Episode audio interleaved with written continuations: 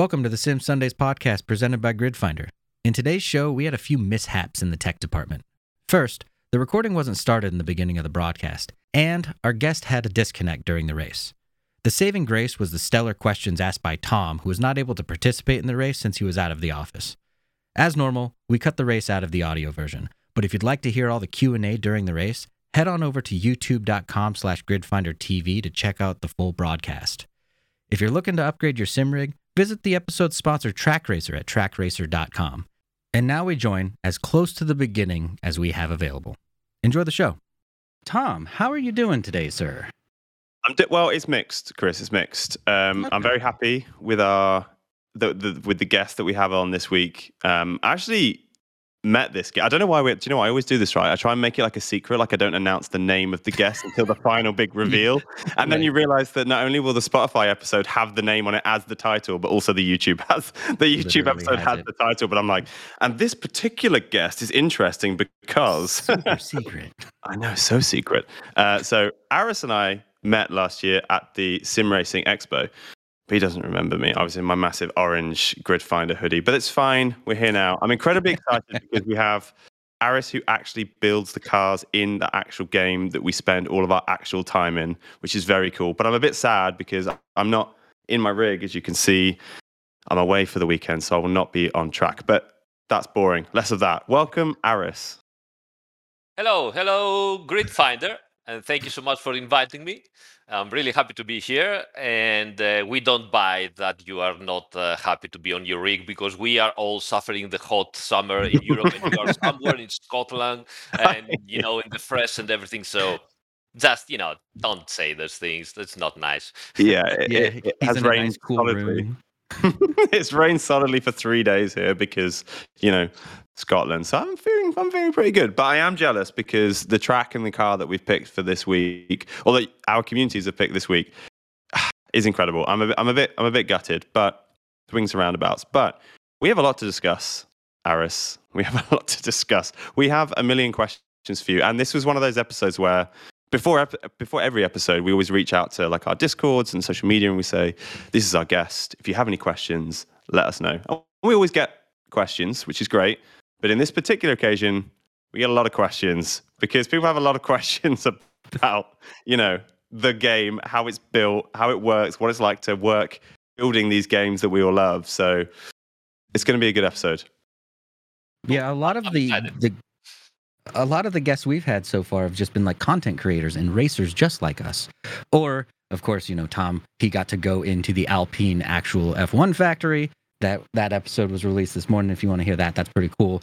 But this one is particularly cool for me because I'm also a developer as well. Of course, I do online software, not anything cool like sim racing, you know. But I'm just so curious into how all of this comes together in the end because you know we just we're those people that at, in the end if something doesn't react correctly we go oh well psh, that car's garbage. But you actually had to program it figure out how to make the real world synchronize with the sim world. So we'll get into a lot of that. But one thing that we kind of wanted to hear the story of is how did you go from college being i'm assuming you went for software development or computer programming of some sort right? How did you go from that and then all of a sudden now you're working at Kunos and making some of the the most intricate software like I can personally think of. How did how did that journey happen? Well, um, first of all, life is strange, as you might know by now, probably. And I have nothing to do in my uh, student years with uh, software development or um engineering, cars engineering, or something like that. Because actually, I went from Greece to Italy to study medicine. And uh, yeah, yeah, and some somewhere around uh, the fifth year, uh, I was like, no, I cannot stand this. I don't like it because my passion was always cars and computer graphics. And uh, you know how life is. I've started to do some uh, part-time work uh, for multimedia uh, um, software house and um, interior design uh, architectural studio and it was nice and i loved it and so at some point you know, I had to tell my parents that you know what, it, there's no medicine for me in the future, and you know, Greek tragedy and everything like that.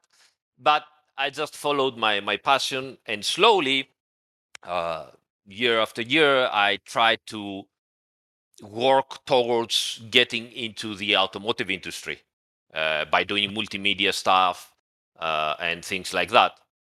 And in the meantime, I was also was very interested in uh, sim racing, as always, and uh, I tried to start, you know, doing some mods on the physics, and many things happened.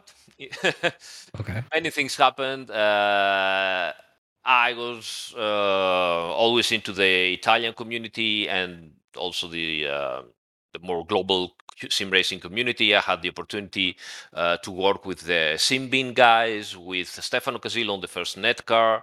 Uh, at some point, uh, it just happened that me and Stefano and Marco came more together, and we decided. They actually showed me uh, the first alpha version of uh, Assetto Corsa back then. Uh, they didn't told me what it was. They just told me, "No, we want you to to come over at Rome and drive something new." So I drove this uh, Formula One, and I was like, "Oh my god, this is this is completely new. Well, well I feel so so different." Uh, in the meantime, I was doing the Power and Glory mod for the GTR2 platform, uh, which was a massive, uh, uh, full total mode uh, change of the GTR2 uh, game with uh, vintage cars. And we decided to start collaborating more and more and more. I worked with the team on the latest update, on the last updates of netKar Pro. Uh, I worked with the team for the Ferrari Virtual Academy. And then we decided to start working together properly, and we started working on what was to be Assetto Corsa One. Wow. And the rest, the rest is history. You know the rest, more or less. Right. well, that's interesting. So, Yeah. when your Twitter bio, very short and succinct, says vehicle dynamics at Kunos, right? Or at Assetto Corsa, I believe it says actually. So, when you say vehicle dynamics, what do you mean by vehicle dynamics? So, is it the aero? Is it, you know, just the UI for adjustments? Is it the, obviously, I wouldn't assume it's the tire model. What, what does vehicle dynamics mean in It's summary? Yeah, sorry. It's everything practically. Um, so what it means is that my job is to understand how a car works, uh, being from the tires to the aero to the suspension to the mm, chassis to the electronics, everything. Uh, work together with the physics developer because uh, actually the first thing we have to say is that I am not uh, a programmer, I'm not a coder, I'm more of a scripter you could say Okay. I'm more of a modder, right? Okay. Uh, but with with the years, obviously, my my job became something more than uh, just a modder. Uh, so what I do is understand how uh, the car works in every single detail. Uh, grab all the data from the manufacturer, from measurements that I might have to do, from telemetry for my testings on the car, and so on. Uh, and then discuss with the physics programmer Mm, initially it was obviously uh, Stefano Casillo, this uh, you know the godlike developer uh, that uh, unfortunately is not not anymore with us. Uh, and now it's Fernando Barbarossa, which is an amazing um, software engineer uh, with great background in uh, vehicle simulation as well. A great guy. So I talked with him and. This is obviously for something new. So if I have found something new, a new feature on a car, usually electronics or something that we are not simulating properly in the aerodynamics or something like that, we talk together. We try to find out the scientific papers, uh, documentation, real uh, life uh, telemetry, and so on. And we try to implement that into mathematics and code into Mhm. our physics engine. And once that is implemented, uh, obviously it is implemented in a way that then I can feed it data into it. And so my job then becomes okay, get the data that you have grabbed and uh, uh, manage to find out and feed into the simulator, double verify that whatever we have done gives out a telemetry that is similar to the real telemetry. uh, double verify that it also is similar to the driving expectations that I, I want to have from from the car, and uh, keep on doing that until you're happy. We're never happy, and it is a work that keeps on going. Uh, you improve step by step, small steps every time. You find something new, uh, you put it in, you improve. You might find Hmm. something that is not simulated, so you try to again implement it, and so on. So that's what I mainly do. I find the information, I try to get as much experience as I can, discuss, implement together, and then feed the data and double verify that everything works That's decently. amazing. That's amazing because like they're two seemingly unrelated things. Like obviously the virtual world you're trying to mimic what what's happening in the real world, and the only the only real metric you have is like the telemetry at the end looking the same.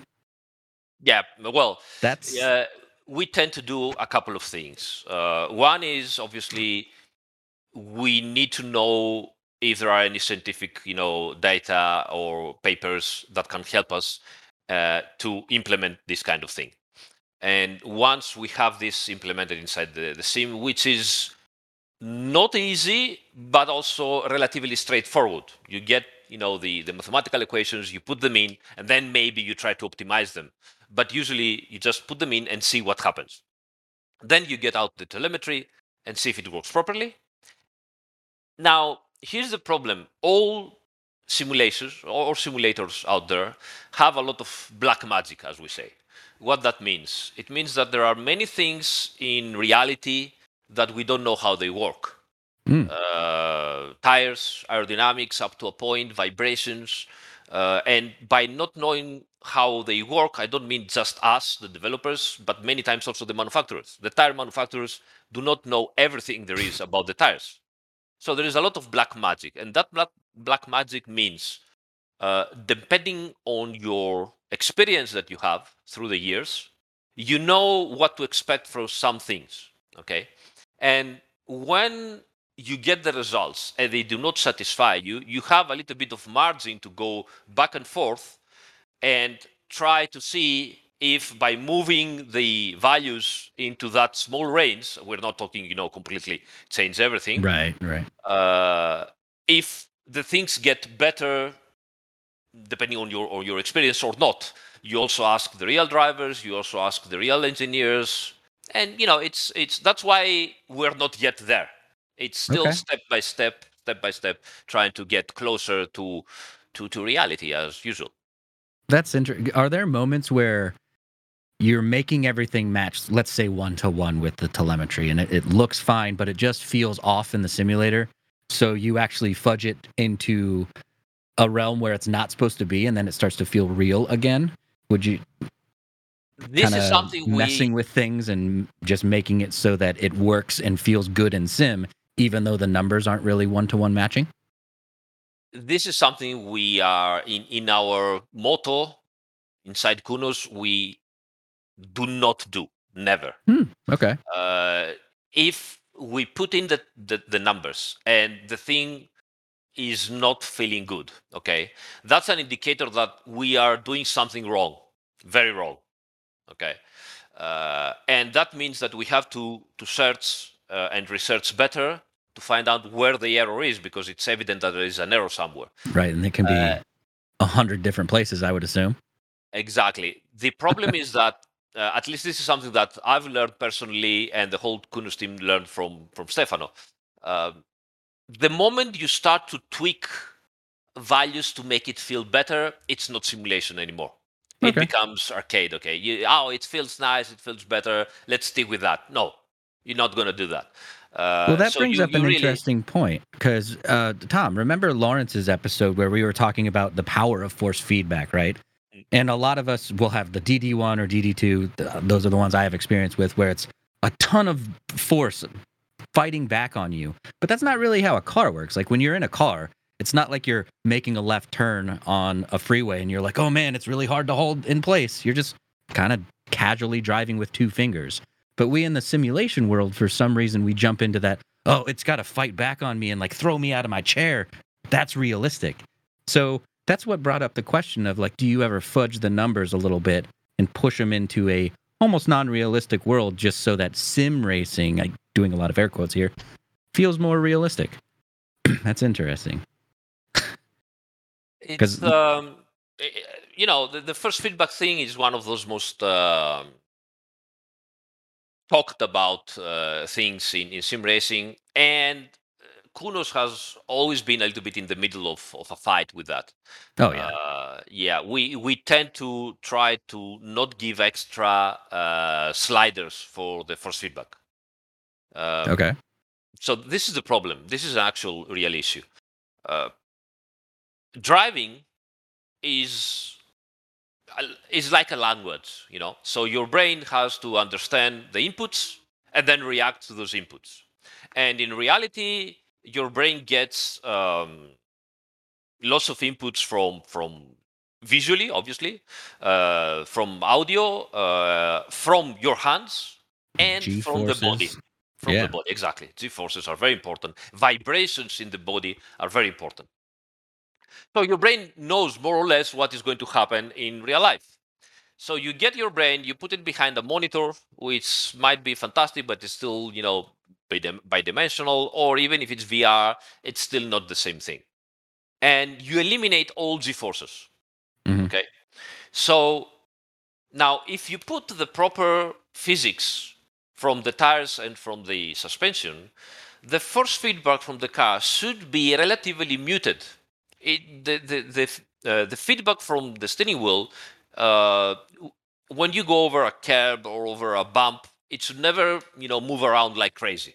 that is not happening in real life because if it happens, it means that your suspension is not working properly or, or it's not designed properly because what the real engineers are doing is give the opportunity to the driver to be extremely precise okay so what you want to do is that okay i'm steering at 10 degrees i'm going over the curb you don't want the steering wheel to move around like crazy Throw your hands back and forth. Yeah. exactly and this is something actually you can do in in real life with your normal street car if you get your normal street car and you go into a bumpy road and you just keep your steering wheel with just one finger you will see that your body moves around and you feel a lot of vibrations but actually the steering wheel Yeah. does not Stays. move around really it just stays there okay why because you know modern engineers know what to do in the in the um, suspension geometry in order to avoid the so-called bump steer so Well, I can't avoid- even imagine if people's steering wheels were going back.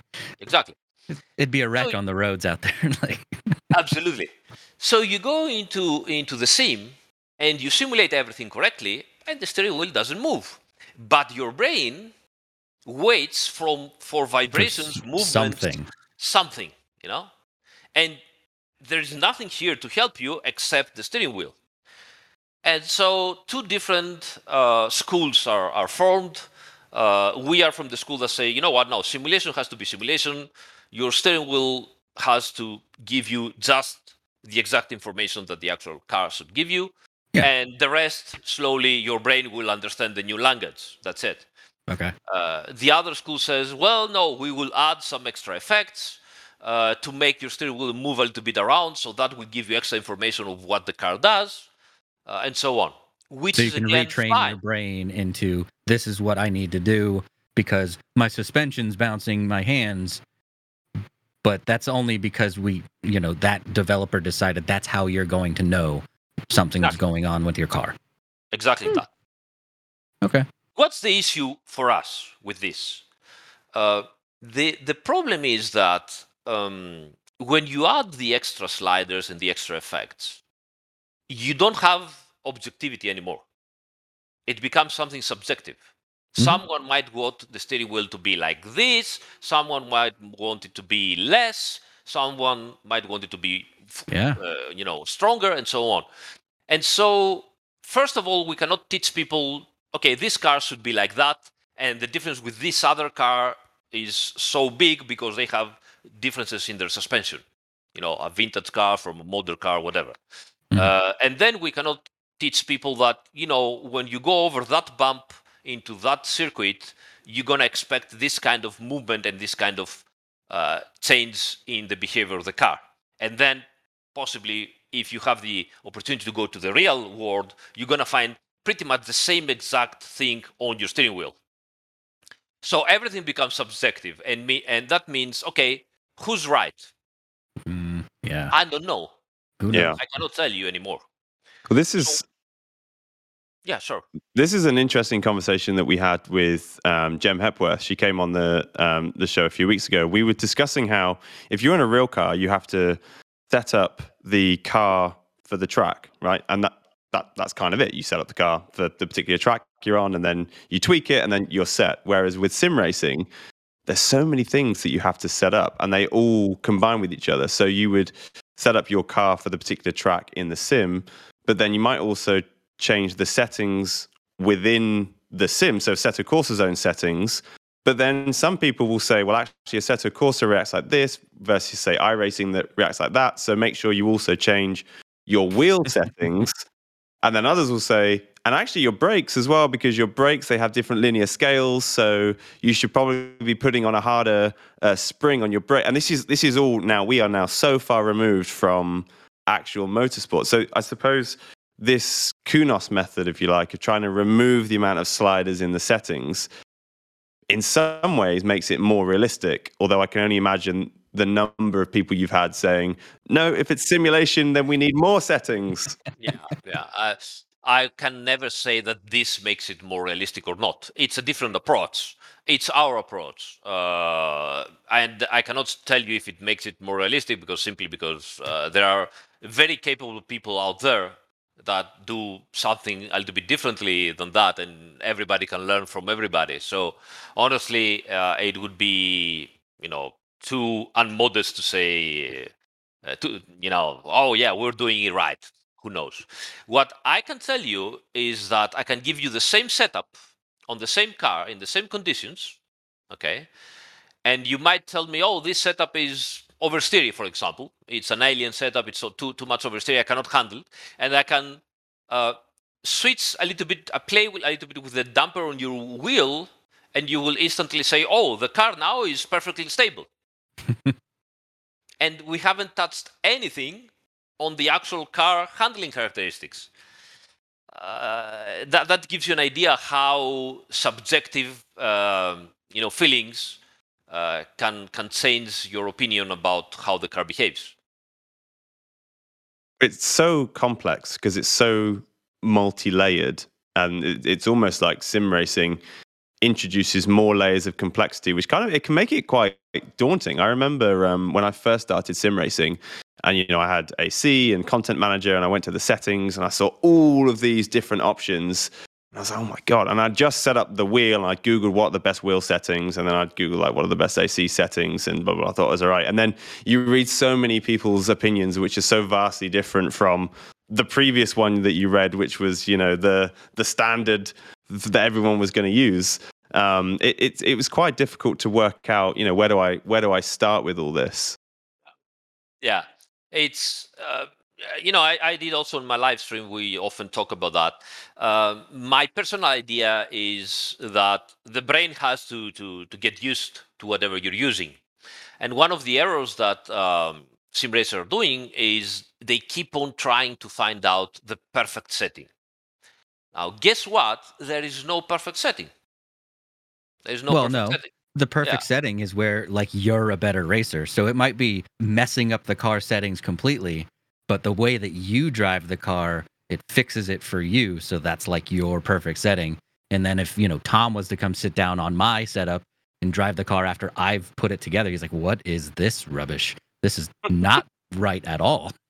that is very true. But the problem is uh, that there is always someone faster than you. Ugh. And the moment that you see someone faster than you, you start tweaking again. Ah, so maybe you know you start having doubts. So maybe my settings are not good. Yeah. So that's why the other guy is faster. So you start tweaking again, and the brain still goes into you know uh, unknown territories, and it's like, oh, now what do I have to do? I don't feel the car anymore, and you keep on tweaking, tweaking, tweaking, and the brain messes up, and at some point it's like, oh, this is shit. I don't like it anymore. You know? I've I've run into that with Yeah. my Fanatec setup because inside their their own software built into the wheel, you have a hundred different things you can adjust. Well, not a hundred, but you know, I'm exaggerating there. But then you try to adjust it because of you know some forum post that you've seen, and then you change your own setup, and you're like, I don't even know if this changed anything. I don't know what I'm feeling here. I'm just going off of someone else's perfect setup. And uh, yeah, I agree because now I just go with the auto setup, which was the best thing that Fanatec ever did for me. ACC, I'm just like, yep, just configure it however you think is right because you know more than I do. I don't. I have no idea. Would you say that- that you have a distinct advantage when you're tweaking your settings, since you are the vehicle dynamics person? You have like, oh, if I put this to to this number and that to that number, it's like the God mode. right. Uh, I wouldn't say it's the God mode because uh, every single person has uh, different expectations in terms of feedback. You know, feedback Oh, yeah. not only from from the steering wheel but from everywhere else. Uh, my advantage, my personal advantage, is that I'm very fast to uh, customize myself into different things, and that's why I think I'm able to work uh, fast into the sim because I jump from one car to another, to another, to another Mhm. every single Okay. day, and it takes to be a little bit fast to to uh, get used to it. Uh, so what I've learned is if something works, don't change it because your brain is used to it. For example, I'm still using the old drivers on the Fanatec right now and the old firmware. I still haven't tried the new one. Why? Because I was working on the DLC and I didn't want to mess my uh, my brain Oh. with. Now that the DLC is out, what I want to do is, you know, finally um, install the new drivers, give myself uh, like a week to uh, customize back to to the new feelings that I'm gonna get, and then once I'm okay, that that that that works good enough, not perfect, good enough. I will stop tweaking. I will do nothing at all. I will keep on, you know, driving for another week or so, and at the end of the week, your your brain gets used to it, and okay, that it's this is fine. You don't have to Yeah. change, change it anymore. Well, that's the that's the smart way to do things because if you change one variable, you can identify whether or not that variable had a negative or a positive impact on you. So that makes complete sense. I am guilty when when I'm making adjustments on the cars in games. I'm like, oh, let's change this and this and that, and then I'm like, well, I messed something up, but I don't know which setting was the key to messing all of this up. So I I definitely need to adopt that strategy as well. Now, me and Tom have talked about this before, where we need to devote more time into tweaking our cars and and putting our cars together because uh, Tom over here he cheats a little bit and he gets setups from other people when we're racing against each other. He'll just you know message our sim racing right. team, hey guys, give me a perfect setup for this track and this car, and then all of a sudden he's super fast.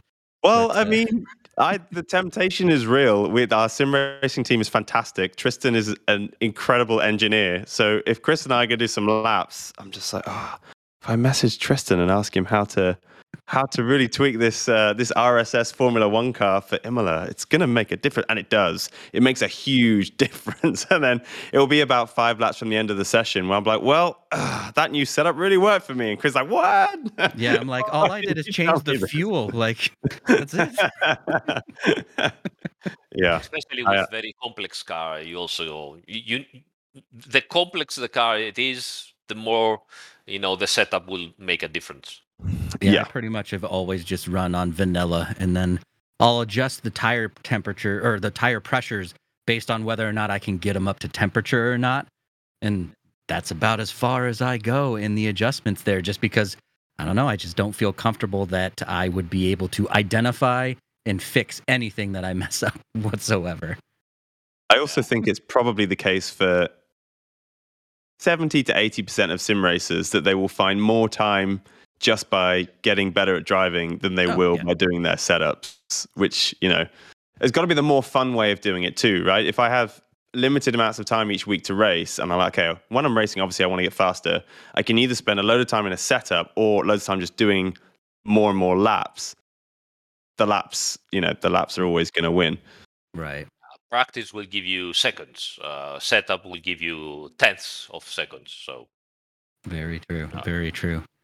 So, So, oh, go ahead, Tom. Oh, sorry. I was going to just move us on a little bit and ask about your streaming. So, as a game developer and a streamer of your game, you must you must be you must have been quite conscious when you were making that decision when you started streaming. It's like, right, do I start streaming myself race? There must have been this thing of like, I am going to be kind of putting a bit of a target on my back That- yeah, because that- all of those people in the forums can now be like, ah, now I can I do this live. live. it's almost like walking on coals. It is the comparison for me. Like, there are a couple of things you know that uh, well, first of all i can perfectly um, agree with you that uh, there have been many times because you know development doesn't always goes perfect you know and many times you do things and the the game ends uh, being buggy and so you have to to deal with it because uh, unfortunately in development and i'm sure chris knows that much better than me uh, time needed to to correct bugs or to find them or to put out hot uh, you know fixes uh, is always long. There's not nothing like okay instant fix for something. So you know that you have maybe a bug, and you know that there is no easy fix, uh, and so you have to endure and uh, reassure maybe the people, or you might not even know if you can fix it or not. So there have been many times that I'm about to do the live stream and I'm, uh, and I'm like, why? You know, why should I do this right now? Uh, but uh, it has been very surprising uh, for me. First of all, uh, while as, as I said, there have been many times that I was very frustrated to start the stream. Uh, at the end of the stream, almost I can tell you 99% of the times, I'm happy and more relaxed at the end of the stream. So Right. that tells a lot of uh, how mature the community is nice. uh, and how they can, you know, just give you a little bit of a slack and let you enjoy yourself and the game and the rest of the community. Uh, and that's very important. Yeah. And it also says how the trolls out there or the aggressive people out there um, don't really have the uh, the courage to come to a live stream and you know talk to you directly Yeah. and I- that tells a lot that you know they just good at going in and leaving some harsh comment into a forum and then disappear Yeah, I was just about to say that exact same thing. That that that that's got to be a huge element of it. Of somebody, if maybe maybe somebody, you know, has a grievance with it, and they're like, right, I can see that Aris is streaming. I'm going to jump into the stream. I'm going to tell him, and then as soon as they see that you're a real, real person, just enjoying your evening off. Having some having some fun on the sim, and maybe you're already talking about the bug, and oh, you know, I've had a really long day today because I'm trying to work really hard to fix this bug. Maybe there's an element of being like, you know what let's be let's be a bit more constructive i bet the feedback that you get on your stream is far more constructive than you know just a kind of um, faceless comment on a forum. Yeah. It's it's always surprising. I mean i've i'm still waiting for you know the mega aggressive guy to come into the stream and start you know insulting. Never happened until now. It's just Uh, one I had one or away. two, Just- you know, banned, and that that was it. But we're talking about, I don't know, now we're not thirty-five thousand people uh, subscribers, and I, I mean, I can recall one or two guys like that. That's, That's it. a that's a good ratio right Yeah. there. Yeah. Hey, this is Chris from GridFinder.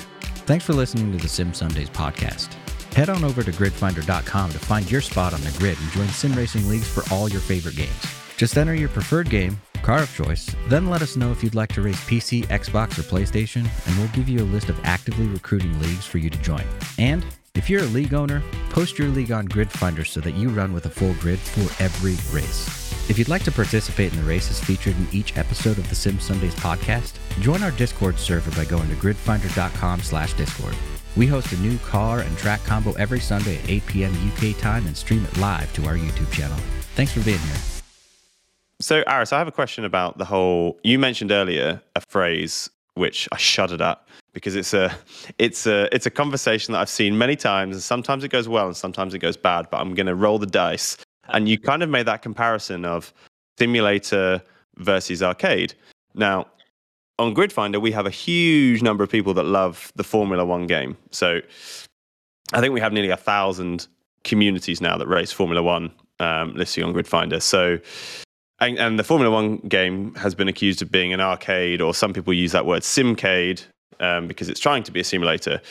I I always wondered with Assetto Corsa, was it when you first when it was, it was 2014 it was launched? Was it was it set out to be a simulator first and then you know kind of entertainment something enjoyable second was it was it was it always destined to be a simulator or was it like let's work towards simulation but ultimately this is going to be a game for entertainment right no for us uh, first of all assetto corsa started uh, its life as a simulator for professional work for some uh, business clients uh, and then slowly we try to, you know, make a user interface around it and make somehow a game.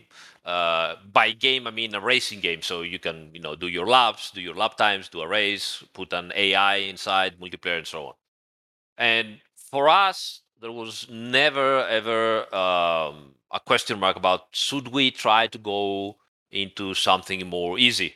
It was always uh, full hardcore simulator and there are two reasons about that. First of all, uh, we think that real life driving is extremely fun.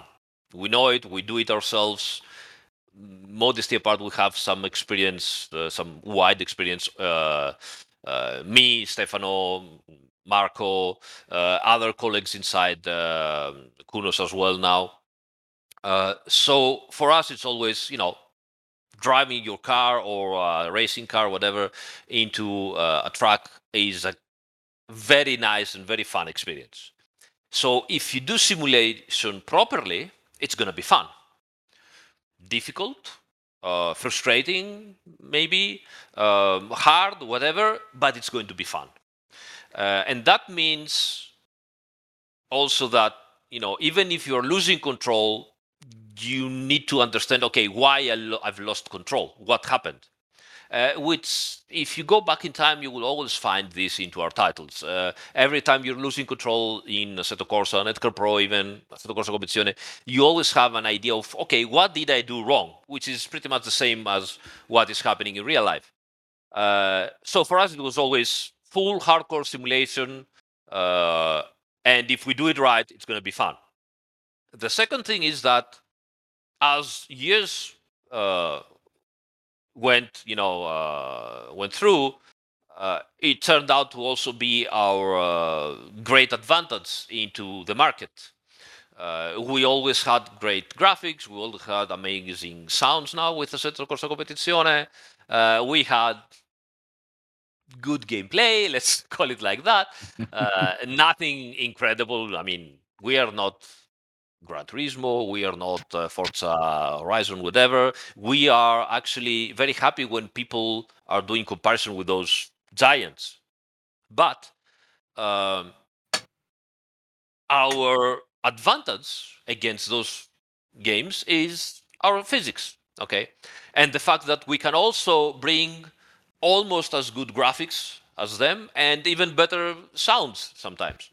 Uh, and we can bring a good uh, gameplay for, for the racers. So trying to take our advantage and make it easier, it's going to be a death sentence for Kunos, actually. That's how we see it. So it will never happen. We actually don't know how to do it. So, I mean, yeah, I mean, that... I give you an example. Uh, Grand Theft Auto has one of the most enjoyable uh, arcade physics driving cars with anything. You can use, uh, I don't know, your nose to steer the car and still enjoyable. and yeah, I'm talking about the nose because, you know, you, you can see the advantage here. So, uh, and it, it will still be enjoyable and it will still feel like driving a car. Honestly, I don't know how to replicate something like that. I wouldn't be able to do it. So my advantage is do as good physics as possible. And if I do my job correctly, then it's going to be fun also for the people to drive it.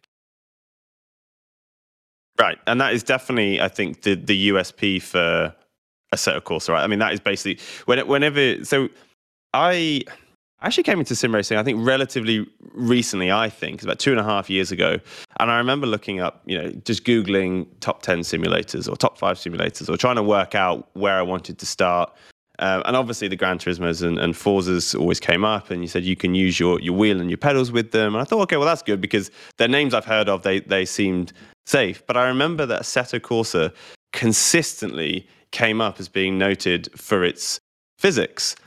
And that interested me because I thought, in my mind, it kind of elevated it above that game status. It, it, it almost felt like something more worthwhile to dedicate my time to because I'm not. Maybe this is just a subconscious thing. Maybe this is, this is my own problem. But like the idea of playing games in your evenings, as opposed to uh, engaging with a simulator, feels more like a worthwhile hobby than simply just gaming. I don't know. Maybe that's just the way I kind of phrase it in my own head. Maybe that's how I justify the hours I spend on my sim. But I don't know. It it feels like going for the the title simulator versus game. It almost makes it it, it kind of. I subconsciously thought esport hobby. You know, this is this is something worthwhile to spend my time getting better at, and something you could be proud of being good at. Right. Well, you know, the, the game industry. This is something that the younger generations now realize, and the old generations have troubles and issues with that still. Uh, and by older generation, I mean people my age. so the the game industry now has a bigger revenue than film and music together. Together, mm. Uh, yep. it's a massive uh, phenomenon uh, in in the lives of people, and uh, while it's great to you know game and have fun and whatever, as with films and as with music, you get uh, something uh, light and um, you know easy, and you get more uh, difficult things that need more effort to understand, to enjoy, to whatever. Uh, for me, doing something that uh, you know asks a little bit extra effort from from the gamer and can also tell you know people that might not like games or might be you know doubtful about games or whatever you know what there's not just wasting your time there is also uh, stuff you can do in gaming that it's also educative or uh, um, interesting you can learn things even if you're not good whatever it's it's quite important i think uh, you know and yeah i mean it is important to be able to say there is also entertainment not just wasting time into something fun. Yeah, because I mean, I suppose ultimately you can't complete sim racing, right? If you play, I don't know, uh, what was the last game I played? Probably Red Dead Redemption, right? You can you can play it and then you can do a certain number of hours. You can do the storylines, but you can complete it. And I suppose open world right. they kind of combat that a little bit, but still there is a storyline which you can complete. Sim racing, you can never complete it. So there is never going to be a point where Assetto Corsa becomes redundant because you never completed it. Like there is no there is no such thing. So mm. I hmm. suppose you must you must see that with the kind of the uh, the user behaviors, right? People spending more time more regularly for for years on a game as opposed to a big spike at launch and then maybe when a DLC comes out or I, I mean how how do you see it from your end do you do you see like consistency or are there spikes there is consistency because sim racing is not just the um, the play. You know, it's not just the game. Uh, it's much more wider. It has much more depth. One of the things that I always love to say about sim racing is that sim racers are the most and best informed fans of motorsport in the world. Uh, because they understand much better what it means to race what it means to drive. You know, you have people watching Formula One and then come back to you and say, well, they stay seated for one hour. Why do they get out of the car, you know, so uh, drenched and tired? I mean, driving is not hard. Uh, and that is a very obviously uh, exaggerated example, but there are some people saying this.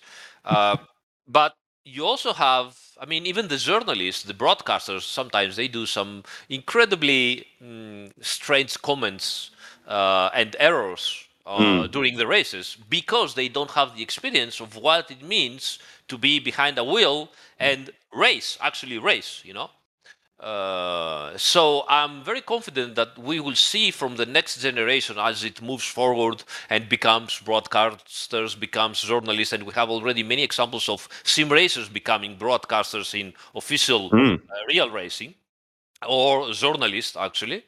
Uh, they get a much better understanding of what is happening and they have yeah. more respect for the sport they have more respect for the drivers for the engineers all that stuff you know Uh, luckily, we might see even less clickbait, but I've lost all hope about that. So I don't. Mm, thanks, thanks, Netflix. Yeah, I am.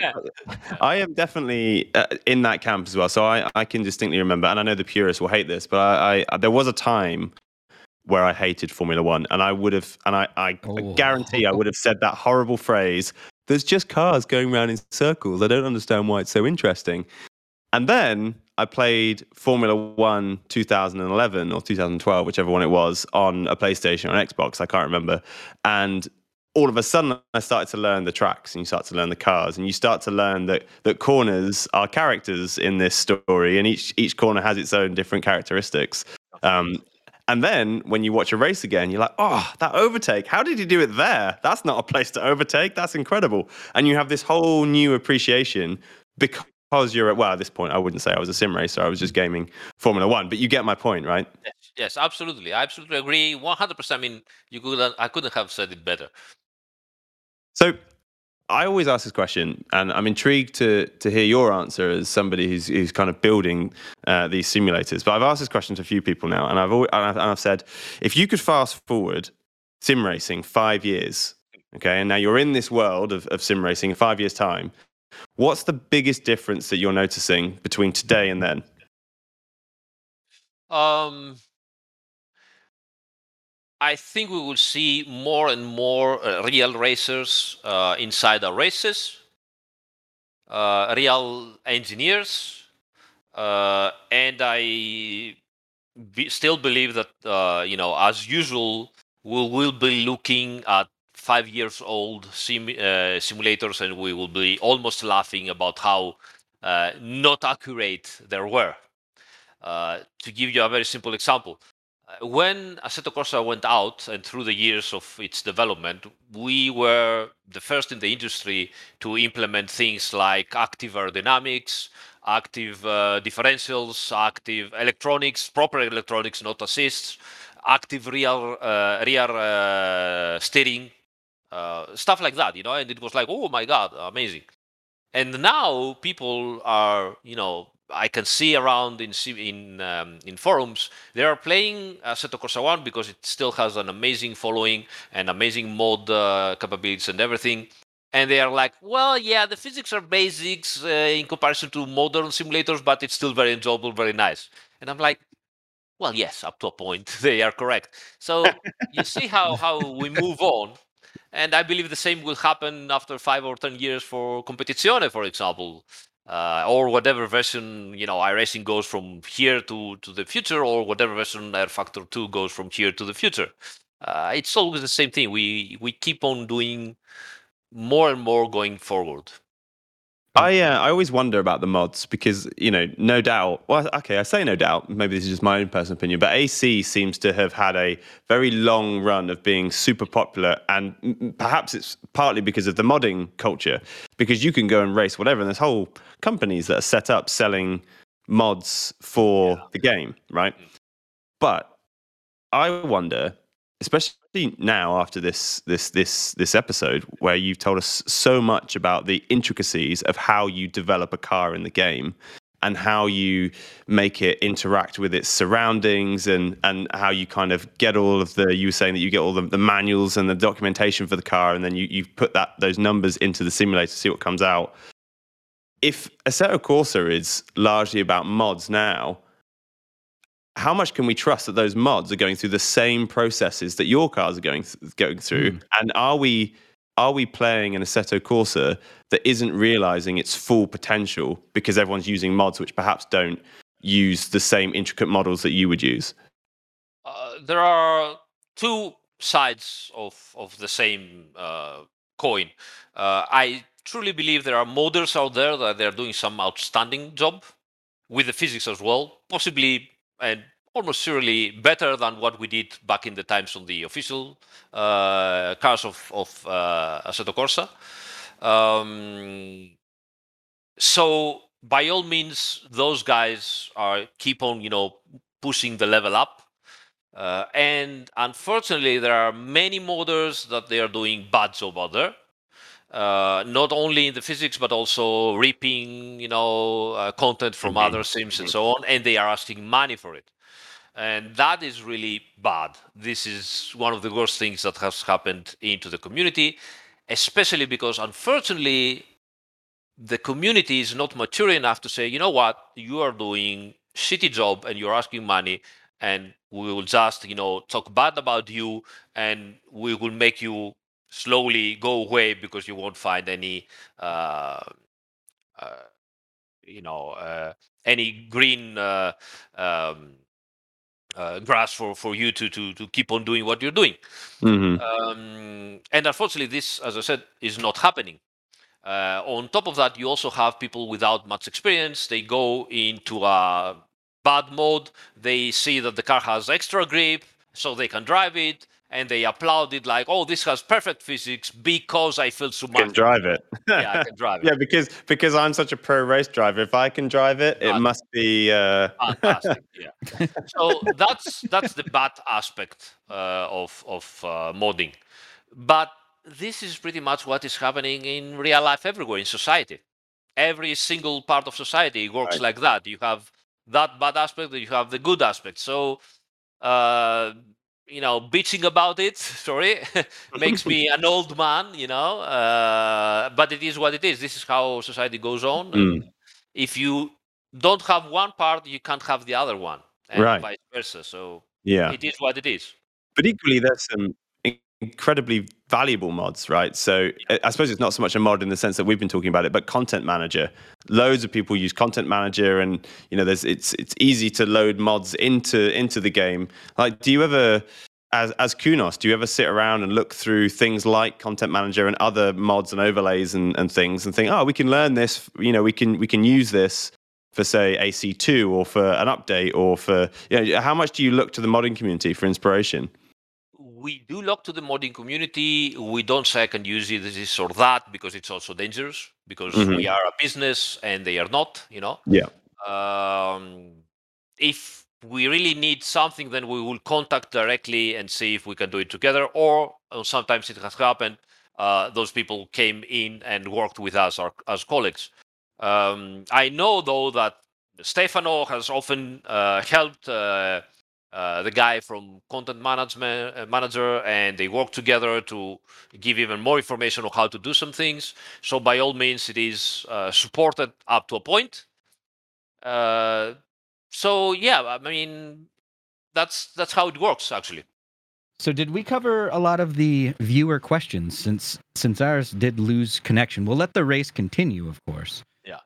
But we can go into a little bit of the Q&A section so that the race participants can hear their questions. Yes, I was questions just um, I was actually just teasing a question from Mark Radenbury, um, whose question kind of alludes a little bit to AC2. So we were talking about AC2, and we were talking about the process that you go through to Oh, decide what it is you want to do in the next game, and at that point, collision happened. Right. So, um, yeah, mm, next title because AC2 doesn't exist actually. Uh, so, next title. How do we choose if we should go over to a next title or not? Well, first of all, Kunos Simulazioni is a business, and as a business, it has to stay healthy and keeps on making sales. So, at some point, our good, um, you know, founder, co-founder, and uh, uh, general manager and CEO uh, Marco Massarutto, who is extremely, extremely good with uh, Excels and the business plans and stuff like that. He seems he, he sees a decline or something. Okay, and that triggers the you know alert that okay the title is probably mm, getting old. All right, uh, so he tries to understand: do we still you know manage to keep on going and doing DLCs and keep the title fresh also in terms of economics or do we start planning something different? And at the moment this question comes it also starts the discussion with the lead programmer uh, which right now is uh, um, Alessandro Piva. Back then it was Stefano Casillo and the discussion is have we reached the limits of the the title in terms of development and we are suffering improving it, bringing new features and so on. And so probably it makes sense to start from scratch again and do something different, or do we still keep on going? Uh, and it's it's like a Formula One car. Every year, Formula One teams brings a completely new design. And sometimes, you know, you are wondering why did you do that if last year's car was still winning and it was very competitive? And the answer is always that last year's made all the developments that they had in place and arrived to a point that they couldn't improve it anymore without starting over from from scratch. So this is the same more or less with uh, with uh, a, game uh, code. Uh, it arrives at a point that the code gets messed up and you cannot easily fix something without breaking something else and so on and so on. Um, if the sales are start declining, you know, the uh, management also comes in and all of those things comes together and at some point you decide, you know what, maybe it's time to start doing something different. Uh, sometimes although now it gets less and less uh, you know common because obviously we are a much bigger company but sometimes it also arrives to a point that you know what i've had enough of this. I want to do something new. You know that that also, also happens. Uh, so yeah that that's how the whole discussion starts. As i was telling you before that uh, in terms of physics we are quite in a good position that we don't care much about it. So if we if we have a big breakthrough, uh, like it has happened with Assetto Corsa 1, and it also has happened with uh, Assetto Corsa Competizione going from 1.3 to 1.5 and 1.8 and so on. If we have a breakthrough in in the physics, we just go in, release it.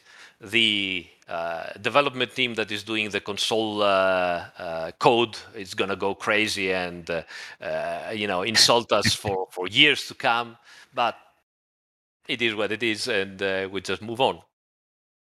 So for those that don't know explain that relationship between pc and the console game. How does that work? Well um, PC, as you know, guys, we are releasing our products in uh, the Steam platform. Steam is like a big app store with games. And Steam is extremely good at uh, leaving the possibility to the developers to update anytime whatever they want, how they want it.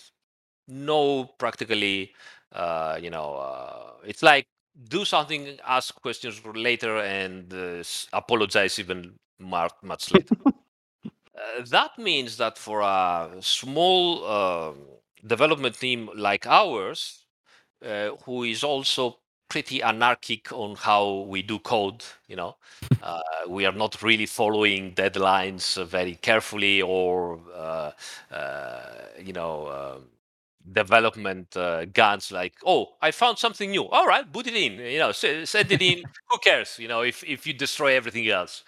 Uh, so for us a platform like this is fantastic because we can release something and then we can keep on doing hot fixes like every day or even more times during the same day if needed. Uh, consoles are a bit different. Uh, consoles you need to have ready your product and you need to send it for approval to uh, the console manufacturer, so Sony or Microsoft. And it goes through uh, lots of um, testing. And here's the issue if it doesn't pass some of, of the things that uh, it needs to pass, they have rules uh, for some things, uh, or for you know heaven forbid, there is a crash or a bug, and they find that bug, uh, even though they haven't finished the test, they close everything, they send it back to you, and they tell you, well, this game crashed in this situation. We don't know what's happening next. You might have even other bug, but they will tell you. They don't know. Mm-hmm. And you have to go back again, fix it, and then resubmit. Now, you have to understand that for every submission, uh, you need at least one week or 10, 10 days, okay, to happen. On top of that, add also the uh, time you need to fix the bug. And sometimes, unfortunately, us being us, uh, you might have even more bugs. So you fix the bug, you put it on, they test, they go farther ahead, and they find another bug, close again back, and send it back again. And so weeks weeks are accumulating like that, and uh, that would have been fine. But there is a point that after a couple of submissions, the next one also cost money. Mm-mm. So there are problems or problems of problems. So what a team like us can do? What we do is we put the uh, PC version out first. We fix and hot fix all the little bugs and issues we can find. When we are finally relatively confident that the release is stable, then we get all that code and we pass it to the team that is doing the conversion. That team needs the time to get all that new stuff and you know convert it for the console. Uh, hopefully they also do a great job. They send it to for submission and then maybe a bug finds out and then you have to do it. So as you can see weeks upon weeks months are accumulating for something like that. It's not an easy progress. We are getting better but not that good on that. So the, the blame first is on us to, to be able to release uh, a code that is uh, mature enough, and then the conversion uh, software house also need to make a good job and uh, make it in a way that uh, the, the the console uh, testing uh, goes through the submission process without problems. Well, that was uh, incredible insight into the like what it's actually like on a practical, like on a practical basis to actually deal with these pushes. Because you see people like, when's the next push? When's the next push? Like, Right. why is it so far behind? I want this. I want that. As if it's just a case of just you're there, just you know, having a cigar, be like, oh, all right. Fine, blah, blah, blah, there you go, and it's just completely at your, you know, your whim for it to do these updates. And actually, there's a huge amount of, of, of process and hurdles to be navigated first. It, it invo- involves a lot of swearing and bad words. I can tell you that. and um, yeah, it's uh, it's also. I mean, when you think of it out of the whole, you know, problematics and the stress of the release, you can understand why people complain, and some sometimes you also complain, you know, uh, quite strongly, uh, and they are right. Uh, but this you can understand only when everything is fine and you just go a step backwards and you see everything in an objective way. When you are into it and you are really you know sweating and trying to make things work and you have the whole world against you even though you're doing your best uh, and this is something also i want to, to get back into that uh, the, the whole thing doing your best uh, so at that point, you also have the community, you know, uh, talking bad about you, and it's it's it's get it gets hard real fast, uh, and uh, it's difficult. Um, So but it is what it is, and you can never win. That's why usually you never see us commenting stuff like that. Well, with all the red tape for the console version, is there ever a time where you guys kind of wish you didn't didn't dive into the console market and just kind of stuck with PC so that you could put out those daily hot fixes or even hourly hot fixes? Yes and no. Yeah. Um, I mean, obviously, especially when you are dealing with issues, you are like, why I'm doing that, you know?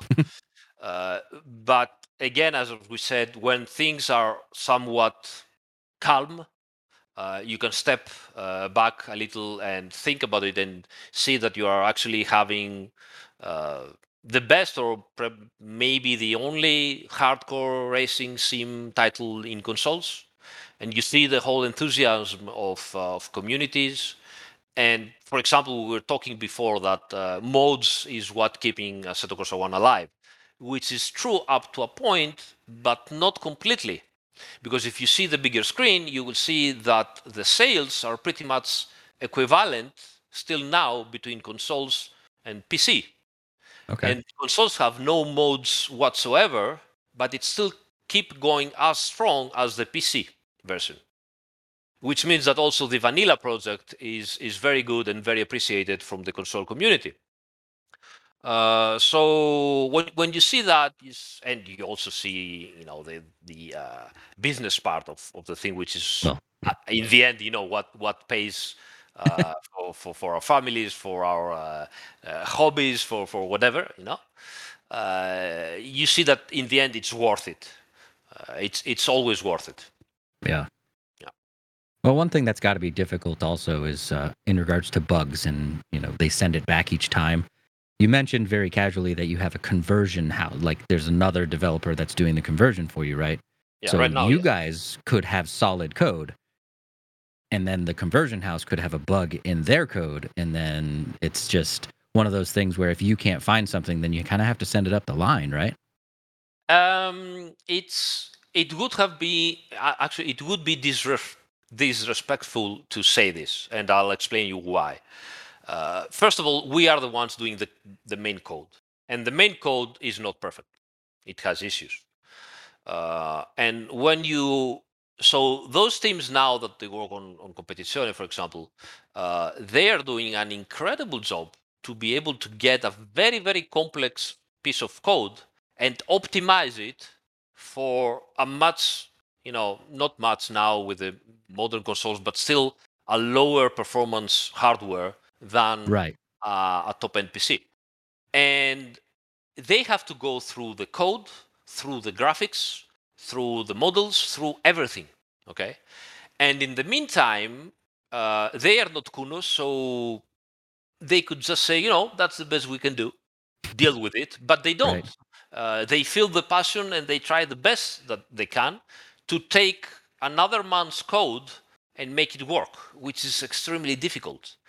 Uh, so there is only respect we can have for, for those guys, honestly. And you know what? Uh, they are also in a very bad position because when all things are great, everybody in the community is, yay, kudos, you are the best. Yep. And when things are not so great, uh, bad guys, they did the conversion, they're the worst. you are the worst, right? Yeah, and and that's really is not not good for them. And uh, Uh, we are, I think, we are good people, and we are we feel very badly when this happens. So, and unfortunately, you don't even have much time to be able to help them because you're still working on your projects. Oh And yeah. it's not like you can, you know, give 100% of your attention to help those guys understand what the fuck we did with our code, you know, on some occasions. On top of that, uh, there are also situations where they have almost everything ready, and we come out and we say, "Oh, we did that differently. You have to change it again." Oh, I like, can imagine Seriously, that. guys, why? yeah, so they, they they don't have an easy job for sure. Well, that's. I mean, I guess I didn't mean to obviously call them out or anything, but I, I have done conversions before where it's like, oops, I didn't quite get it right. But I can I can imagine those meetings where they have a staff meeting, Tom, which we were talking about meetings a lot this week, and uh, you- the other developers go, "Hey, we're ready to launch this product," and Kunos goes, "Wait, but Yeah. there's more." Yeah, and with us, with us, it happens all the time. We are terrible at that. Terrible. Well, you're always trying to improve the game. You're always trying to make the physics better or make something more interesting or more simulation like. So, you know, it, it makes sense because if it wasn't a passion project, then you would just be like, oh, yeah, we're we're done. We're Yeah, for, for sure. That's It's fine. uh, this is actually why it also hits more, you know, in in the feelings when you are getting uh, bad comments from the community or review bombed for the better or, or the worse. You know, sometimes Yeah. they are not correct, sometimes they are correct. Uh, because you are doing this uh, for for passion, I can assure you that pretty much everybody in Kunos is doing it never does nine to five. I mean, nine to five for us is who knows Yeah. what that is. You know, Right. it's, it's just n- n- fix it, make it work somehow. You know, that, Yeah. that's how it works. And this brings me to what I was telling you be- before. And I believe this also happens pretty much with all simulators, uh, software house in in uh, you know in this job. Uh, what you guys see, it's not like some other software houses where um, they have some big titles, right? Now, I, I need to be very careful of, of how I express this because I don't want to get misunderstood. When you have thousands of developers and you have software titles, games that costs hundreds of millions of, of dollars, euros, uh, whatever, um, and you have to get out in a certain deadline. Uh, the job of each of those developers is yes, the best he can do, but also very well designed before that. So someone in the management who, who has, for example, you know, development skills, uh, picks a developer that knows that can make a specific single job they will assign to him, and he knows that he can make it in I don't know one month, let's say, all right. And you get assigned to do this, and you are running because it's always a running uh, thing to finish your job in one month and you know that you have only one month and it's not enough so you cannot go over that and do extra stuff to make it better or worse It mm-hmm. is what it is you have to finish it it's almost like industry you know um, production and this is not because those guys are the bad guys and they work like that it's because when you're dealing dealing with such immense projects immense projects.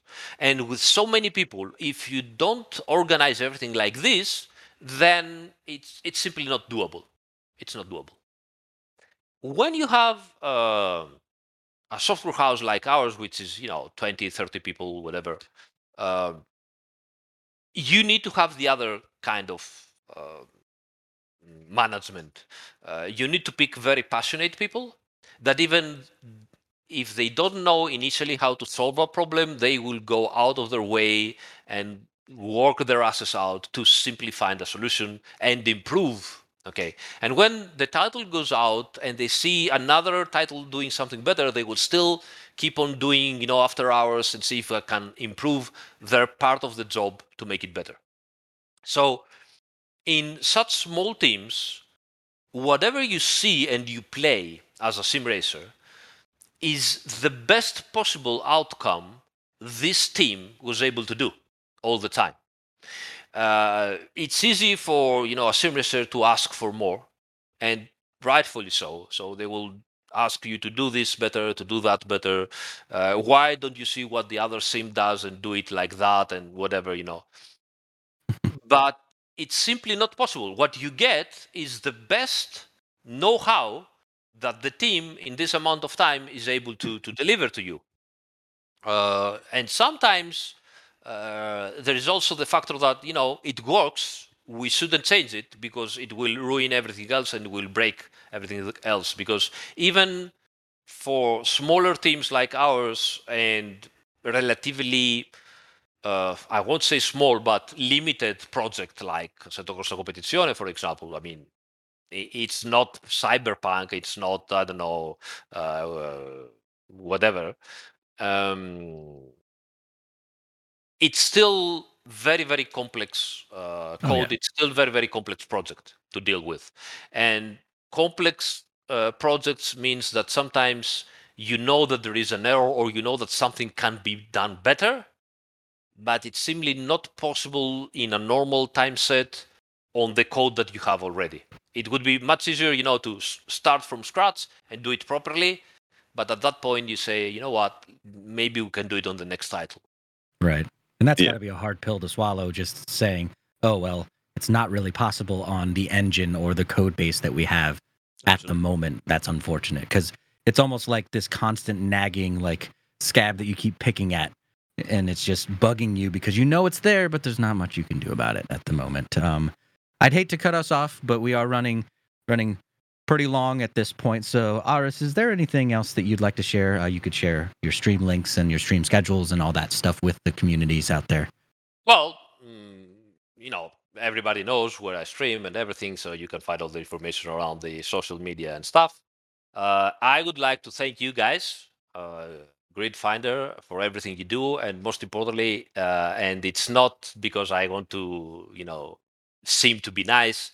I really like to thank all the sim racing communities, organizers, legal stewards, broadcasters, and everything. Uh, they are the heart of what we do. They give value to what we do. Uh, they organize, you know, the people around them.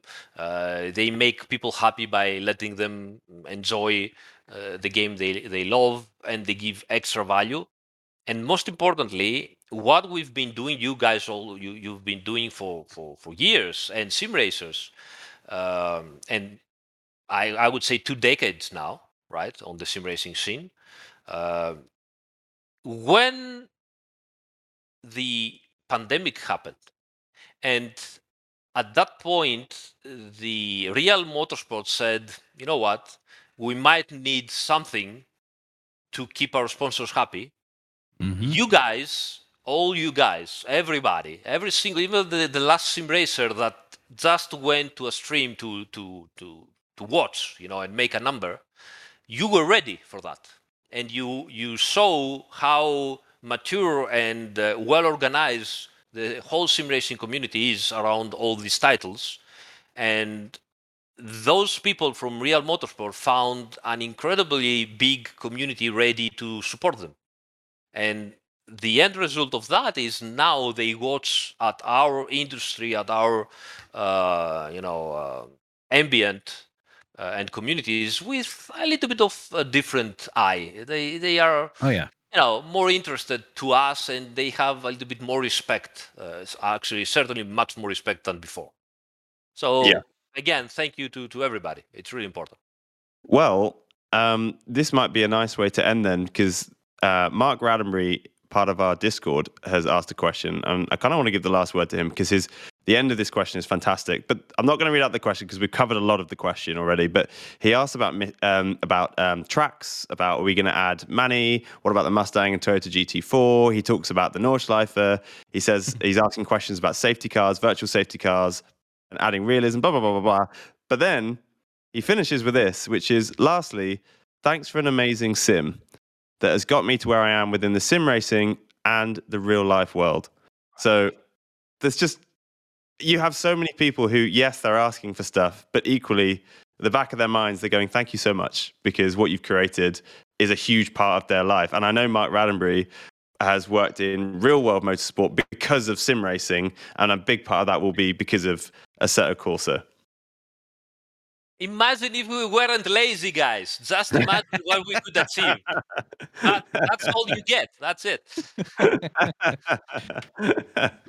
Well, Aris, thank Well- thank you so much for coming on the show. It- It's uh, really interesting to see inside the world a little bit more of these games that we we all enjoy so much. Um,